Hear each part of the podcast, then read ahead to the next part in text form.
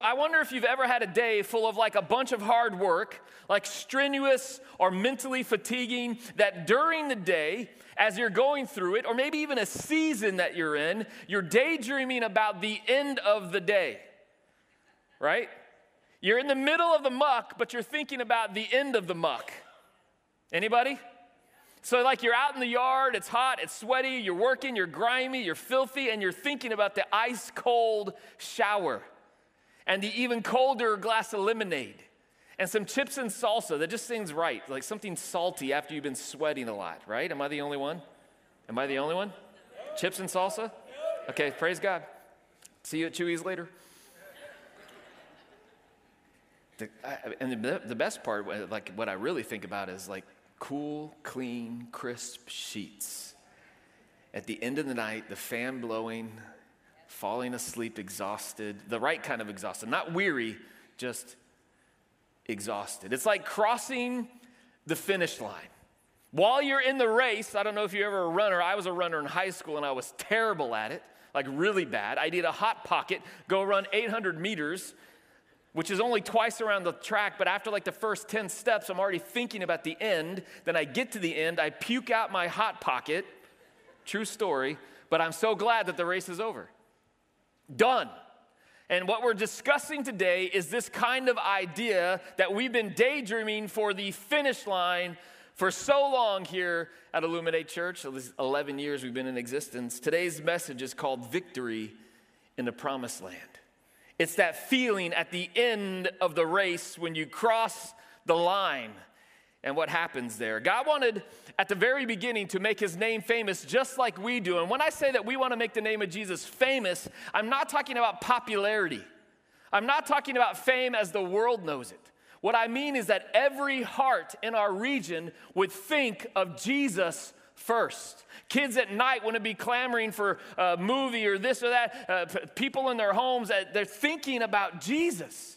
It's the lens through which everything comes through. It's what gives life, what gives hope, what gives purpose to every person. And that's how the name of Jesus becomes famous. I'm not talking about a popularity contest, right? God wanted the same at the beginning that everybody would know his name, know his power, know his love, know his will for their life, that they could live in peace with God. He wanted that to happen. So, what did God do? He hatched a plan where He chose a certain group of people and He gave them a certain place, right? That people were called the Hebrew people, or the, eventually called the Israelites, or even today called the Jews, right? This group of people God hand selected on the earth, and then He gave them a place, and that place is called the Promised Land. Everyone say Promised Land also known as the Holy Land. Now it's known as Israel, and we can talk about what the name of Israel means. It's amazing, but essentially it means God wins, God perseveres in the end. The journey for the people of God to get to this promised land was wild, arduous, incredible. It all started with Abram. I'm going to read out of Genesis chapter 12, but I want you and your Bibles to go to Joshua chapter 5 because we're really going to spend time in Joshua chapter 5. But in Genesis chapter 12, the selection of these people begins with a man named Abram. Verse 1 The Lord had said to Abram, who becomes Father Abraham, who had many sons, and many sons had. The Lord said to Abram, Go from your country, go from your people Go from your father's household to the land I will show you. He's picking a people and a place. I will make you into a great nation. I, the Lord God, will bless you. I will make your name great, and you will be a blessing. I will bless those who bless you, and whoever curses you, I will curse. And all peoples on the earth will be blessed through you. God picked a people to bless so that they could then bless the nations. How? Letting the nations know about the Holy One, about the Lord our God, the King, right? This is the plan. God's picking a people to make himself known to all peoples and he blessed the people that he chose. But as the story goes, uh, and, and, listen, I'm going to fly through a lot of things, and the details aren't what necessarily matters here this morning. I mean, we can talk details after service if you want to. We could have a little hangout and talk about them. Really, what I want you to experience, if we can this morning, is the long journey of these people as they got to the promised land. All right, it starts with a man named Abram. I got this little, uh, uh, do we have the little uh, family tree thing here? Yeah. Abram's up there. He has a son named Isaac, and Isaac has a son named Jacob, and Jacob has 12 sons who become the 12 tribes of Israel. And while all this is going on, the people have kind of moved and checking out the promised land. It's called Canaan at the time. And while they're there, there's a massive famine. And the Lord has already provided, this is one of the details I just don't have time to dive into today, but God saves them and brings them down to Egypt through one of the 12 sons named Joseph. He's son 11 there. And they get to Egypt and they're saved from the famine. And then they are in Egypt for quite a while. I, from, from the time of Abram to the time of Joseph saving his people in Egypt is 220 years, right? 220 years have passed. Just anybody want to take a guess how many years the United States has been a nation? Let me just do the math 247. So, roughly the entire existence of the United States of America has transpired between Abram coming down and finally they end up in Egypt by God's saving hand through one of the sons of Egypt, our sons of Israel, Joseph here, right? Jacob's, by the way, he's, he's the one who gets his name changed to Israel when he wrestles with God. And there's a, a bunch of details. I'm just flying through here. So then they get to Israel, um, excuse me, Egypt, and in Egypt they begin to multiply. They become so numerous that Pharaoh puts them into slavery. They are in Egypt for 430 years. It's, we say this number all the time, but we don't really think about the meaning of 430 years, nearly double the time of our nation. They're there.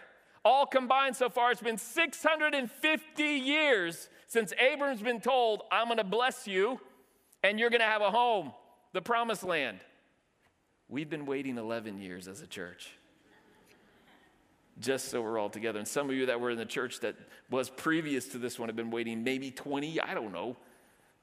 650 50 years. And then, if you know the story, God sends Moses. Moses says, Let my people go. And Pharaoh lets them go. There's a whole Passover thing. Again, details, incredible details, amazing parts of the story. They walk through the Red Sea. They get to the Jordan River. And there at the Jordan River, they have a faith crisis. And after 650 years, they get turned around.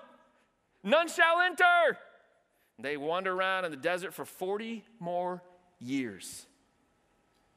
40, that's Four times, roughly, the length of our church's history, they wandered in the wilderness, waiting to enter into the promised land. Woo! And then finally, 690 years after Genesis chapter 12, verse 1, the people of God enter the promised land under Joshua's command. Woo! Yeah! We made it! Hallelujah! Let's open some, let's open some barrels of wine. Let's eat figs, make tents and villages, and be a family. I don't know if you read your Bible, the first five books of the Bible Genesis, Exodus, Leviticus, Numbers, Deuteronomy, called the Torah, the Pentateuch, right? Then you get Joshua. They enter the promised land, and the first thing they have to do in the promised land is fight. Like, for real, God? 690 years? We thought we are gonna cross the finish line, kick back in a hammock, and be like, peace out, homies. But that's not what happened. You better know this truth, write it down. Enemies still lurk in the promised land. That's right. Preach it. Where we're headed as a church in just a few months is not a season to kick back our heels and take it easy and say, hey, we made it. Look at 11 years. It's been 11 years, right? It's time to fight as soon as we get to the promised land. Yeah. Yeah. Mm. Enemies lurking. Isn't this the curveball of all curveballs? Like they cross over the Jordan, and there in front of them is the oldest city in civilization, Jericho. May, excuse me, March of 2025. Come with me to Israel, and you can see it for yourself. It's right there. Like, wait, this is it? Yeah, that's it. We'll have lunch together in Jericho. You, you, you just want to be there, okay? Just start saving your pennies. That's all I'm telling you now. So you finally get to what you think is the finish line. You're ready to receive your reward, and the Lord says, Nope, you got to get back on the, the starting line and let's go again. I don't know if you've ever felt this like, hey, once I get there, then I'll be able to rest. Like, if I just get married, all my problems are going to go away. If I just get divorced, all my problems will go away. If I just get that new job, then whoo! If I just get that raise, then yeah. If I just get that spiritual breakthrough, then woo! Go on that vacation. Just got back from one. Enemy still lurking. Just saying. What you think is the promised land, well, the promised land still has enemies. So while we're talking about the ancient church and while we're talking about our today church, you can also use this in your own mind and heart. There may be a season that you're wandering through and you want to get to the finish line, but just be aware, beware. When you get to the finish line, there's an enemy lurking there until we get to heaven. Lord, may that come. In Jesus' name. I'm ready. Let's just go. So, I want you to take a quick journey with me. I'm going to look through the book of Joshua super quick. Again, it's not the details that matter as much as the journey. Joshua chapter 1, the Lord gives the command of the Israelite people to Joshua, and he gives him the confidence to command. He says to him in Joshua chapter 1, not once, not twice, not three times, but four times, be strong and courageous. One time, even saying, be strong and very courageous. Why would God tell Joshua to be strong and courageous unless there was an enemy to fight? If you don't need courage, then there's no enemy to fight. But God knew what he was about to face, so he says, Listen to me, Joshua, one, two, three, four, five, four times. Be strong and courageous.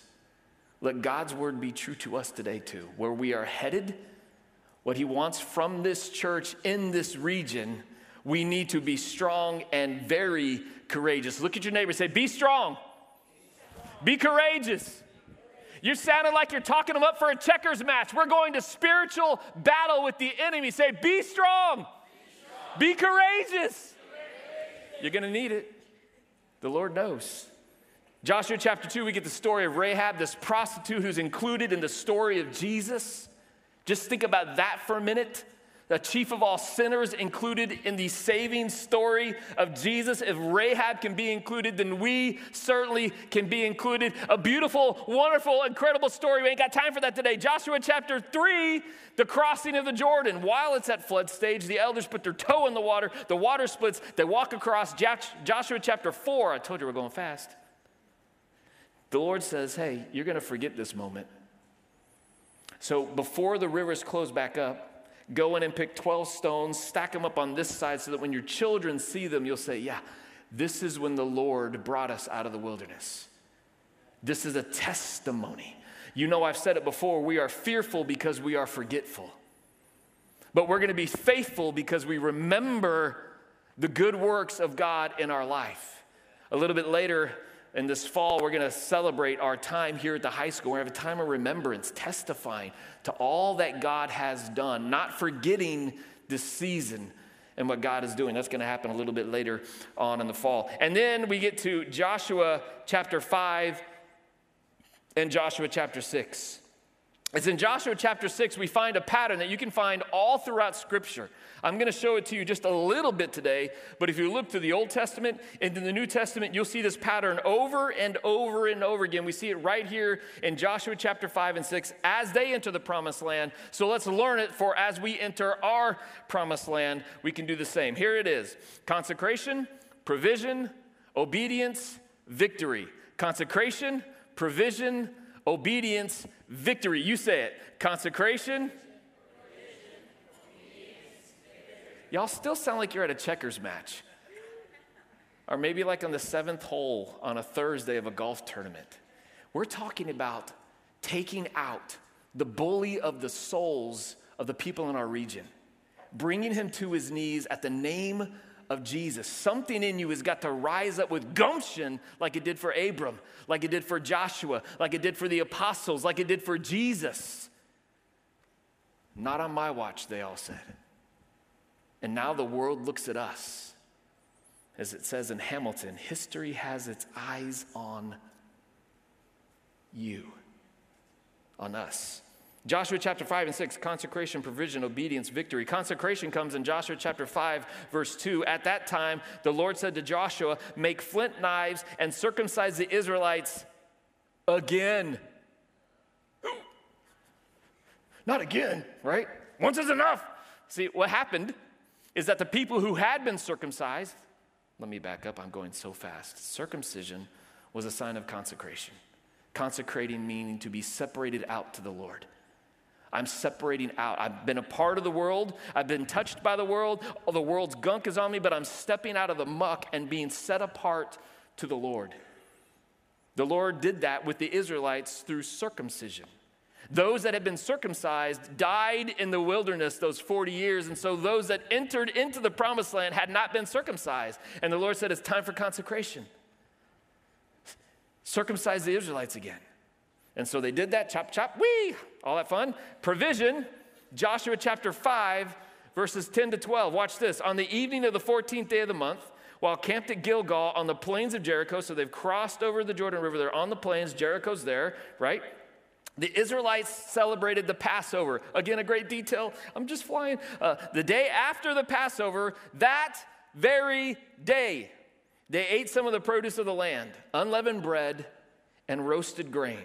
The manna stopped the day after they ate this food from the land. There was no longer any manna for the Israelites, but that year they ate the produce of Canaan. For 40 years, they had eaten this, this miracle bread that showed up on the ground every morning except for Sunday.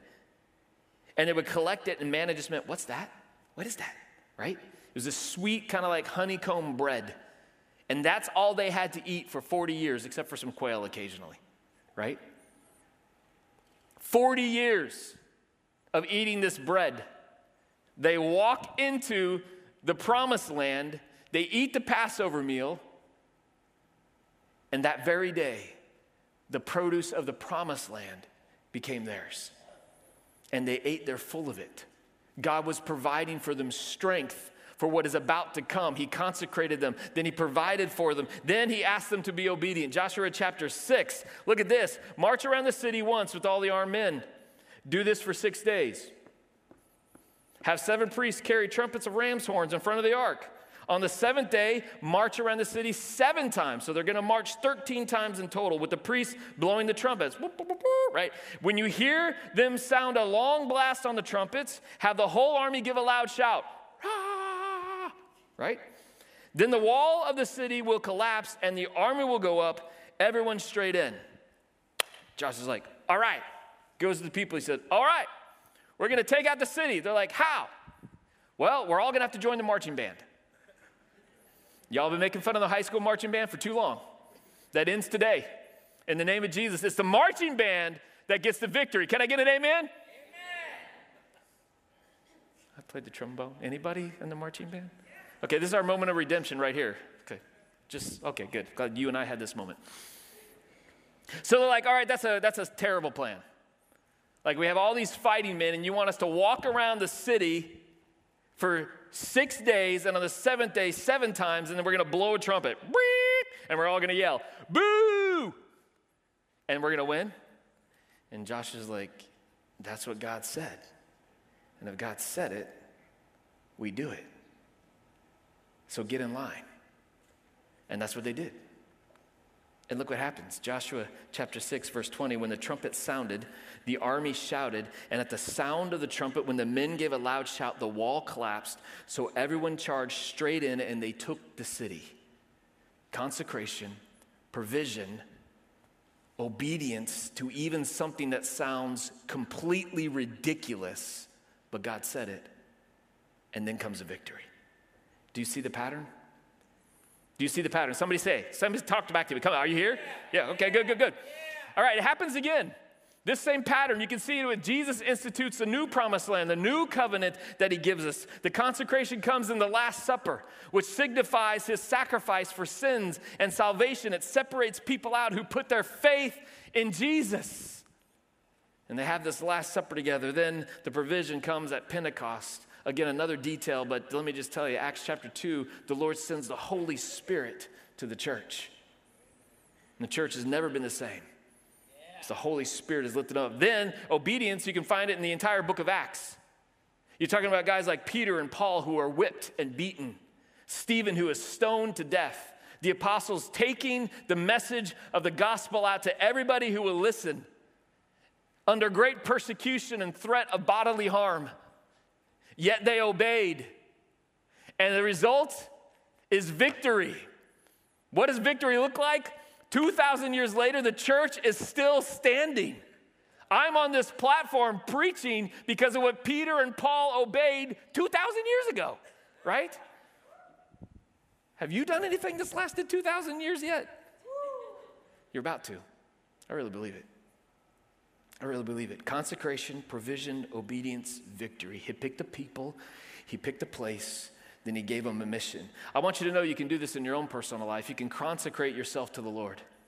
Set aside a season, really the rest of your life, to be holy. I'm not going to dabble with the world. I want to be set apart. I want to be sincere in my prayer. I want to be sincere in my devotion and the reading of His Word. Then you look for provision, and you're most likely going to find that provision right here in His Word. This is the bread of life. Jesus Christ is the Word. He is the bread of life. This is the bread, the provision for us. And then obedience. We believe here at Illuminate Church in something called hear, believe, obey. He says it, we believe it's Him saying it, and now we just got to do it. Even if it sounds like marching around the city and shouting. Like, really? Yeah, really. Do that. Trust God, and then you will see the victory. It's kind of a simple but eternal formula that you can apply to your life. And as we approach the promised land, it's what we're going to do together to ensure that the bully of the souls of all these people who's out here, keeping them oppressed and in sin, will finally be broken through because my Bible tells me that the gates of hell cannot prevail against the church of Jesus Christ. Yeah. Amen? Amen? Yeah. Amen? So, here's what we're going to do consecration. Well, it's going to start today with communion in just a few moments, in the middle of the service, we're going to uh, uh, practice Holy Communion together to consecrate ourselves, just as the disciples did way back when. Not only that, but during our soft launch series, we're going to do some consecration. What's that? Well, before the building is given to the world, we're just going to meet as a family there a few times. The first time will be what's called an anointing service. Everyone say anointing? It'll be the very first service ever at the brand new building. It's going to happen on a weeknight. You're going to have to miss work or just move everything, move heaven and earth to make sure you're there. We're flying people in from all over who work at churches. That's why it's not going to be on a weekend so they can get back to their churches. And I want you to be there for that special night as we anoint the building. We give it over to the Lord and we ask for His anointing on everything that's about to happen in that place. Then we'll have a couple Sundays of soft launches where it's just us at the church partly doing this whole consecration bit and hearing about how we can uh, launch the church successfully but also just to figure things out at the building like hey this toilet don't flush right or this check-in thing don't work right or when we parked i parked over this nail and uh, we just want the body to communicate to us and say hey this works great this doesn't work great every business does soft launches right you understand this concept it's going to be wonderful we'll have qr codes everywhere you just point your phone and say hey this is terrible thanks for the new building we love you we really do want your feedback, but say it nicely, all right? Promise? Okay, good. That'll be the consecration. Provision, well, the campus is the provision. It's the tool that God has given us to reach the region. The name of the church went up on the building just this last week. So now everybody driving by knows that's a church. Obedience will come in the plans that I'm about to reveal to you that God has given us a strategy, a very clear strategy to saturate our region with the gospel. And then victory victory looks like people finding abundant life in Jesus, the baptistry full of people giving their life to God and then following Him after. I believe in the same way that God picked a place and a people from the very beginning, He's picked you from the four corners of the earth to be in this place as we take that promised land together. And we're going to see the victory of the Lord like we've never seen it in this region. Never in this region.